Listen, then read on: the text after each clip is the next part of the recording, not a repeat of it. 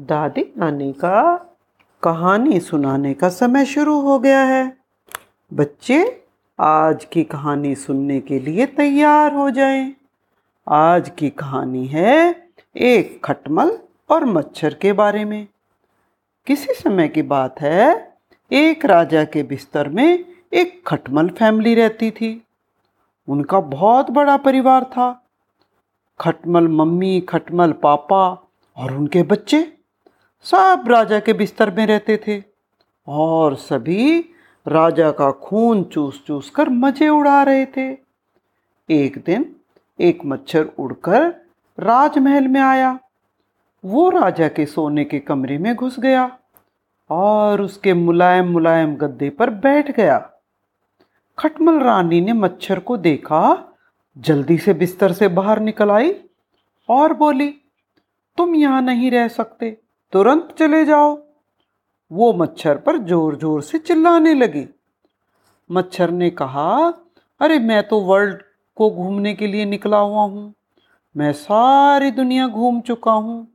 मैंने सब तरह के कितने सारे खून टेस्ट किए हैं, लेकिन अभी तक मैंने किसी राजा का खून नहीं चखा है। कृपया करके मुझे राजा का खून भी चख लेने दो। राजा के खून का टेस्ट कैसा होता है, मुझे ये नहीं पता है। मच्छर ने खटमल रानी से रिक्वेस्ट की। रानी खटमल ने उसके बात मान ली। उसने मच्छर ने से कहा, याद रहे, तुम्हें राजा का खून ठीक जगह से और ठीक समय पे चखना पड़ेगा। और वो भी जब राजा सो जाए तो चुप करके राजा की पैर की उंगलियों से खून चूस लेना। मच्छर ने खटमल की बात मानने की प्रॉमिस की, लेकिन वो ज़्यादा देर तक वेट नहीं कर सका। जैसे ही राजा अपने बिस्तर पर लेटा, मच्छर उसके सिर पर मंडराने लगा। गोल गोल सिर के पास से घूमता जा रहा था और राजा के नाक पर काट लिया। राजा ज़ोर से चिल्लाया मच्छर को तो खून बहुत अच्छा लगा। और मच्छर के काटते ही राजा उछलकर अपने बिस्तर से उठा। उसने अपने पहरेदारों को बुलाकर कहा, किसी कीड़े ने मुझे काट लिया। तुरंत मेरा बिस्तर साफ़ करो। पहरेदारों ने बिस्तर का कोना कोना छान मारा।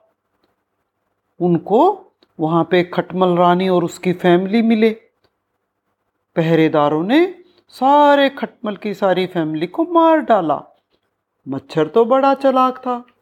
वो तो उड़कर महल से बाहर उड़ गया और बेचारे खटमल की तो सारी फैमिली मर गई। तो बच्चों, आज की कहानी यही ख़त्म होती है।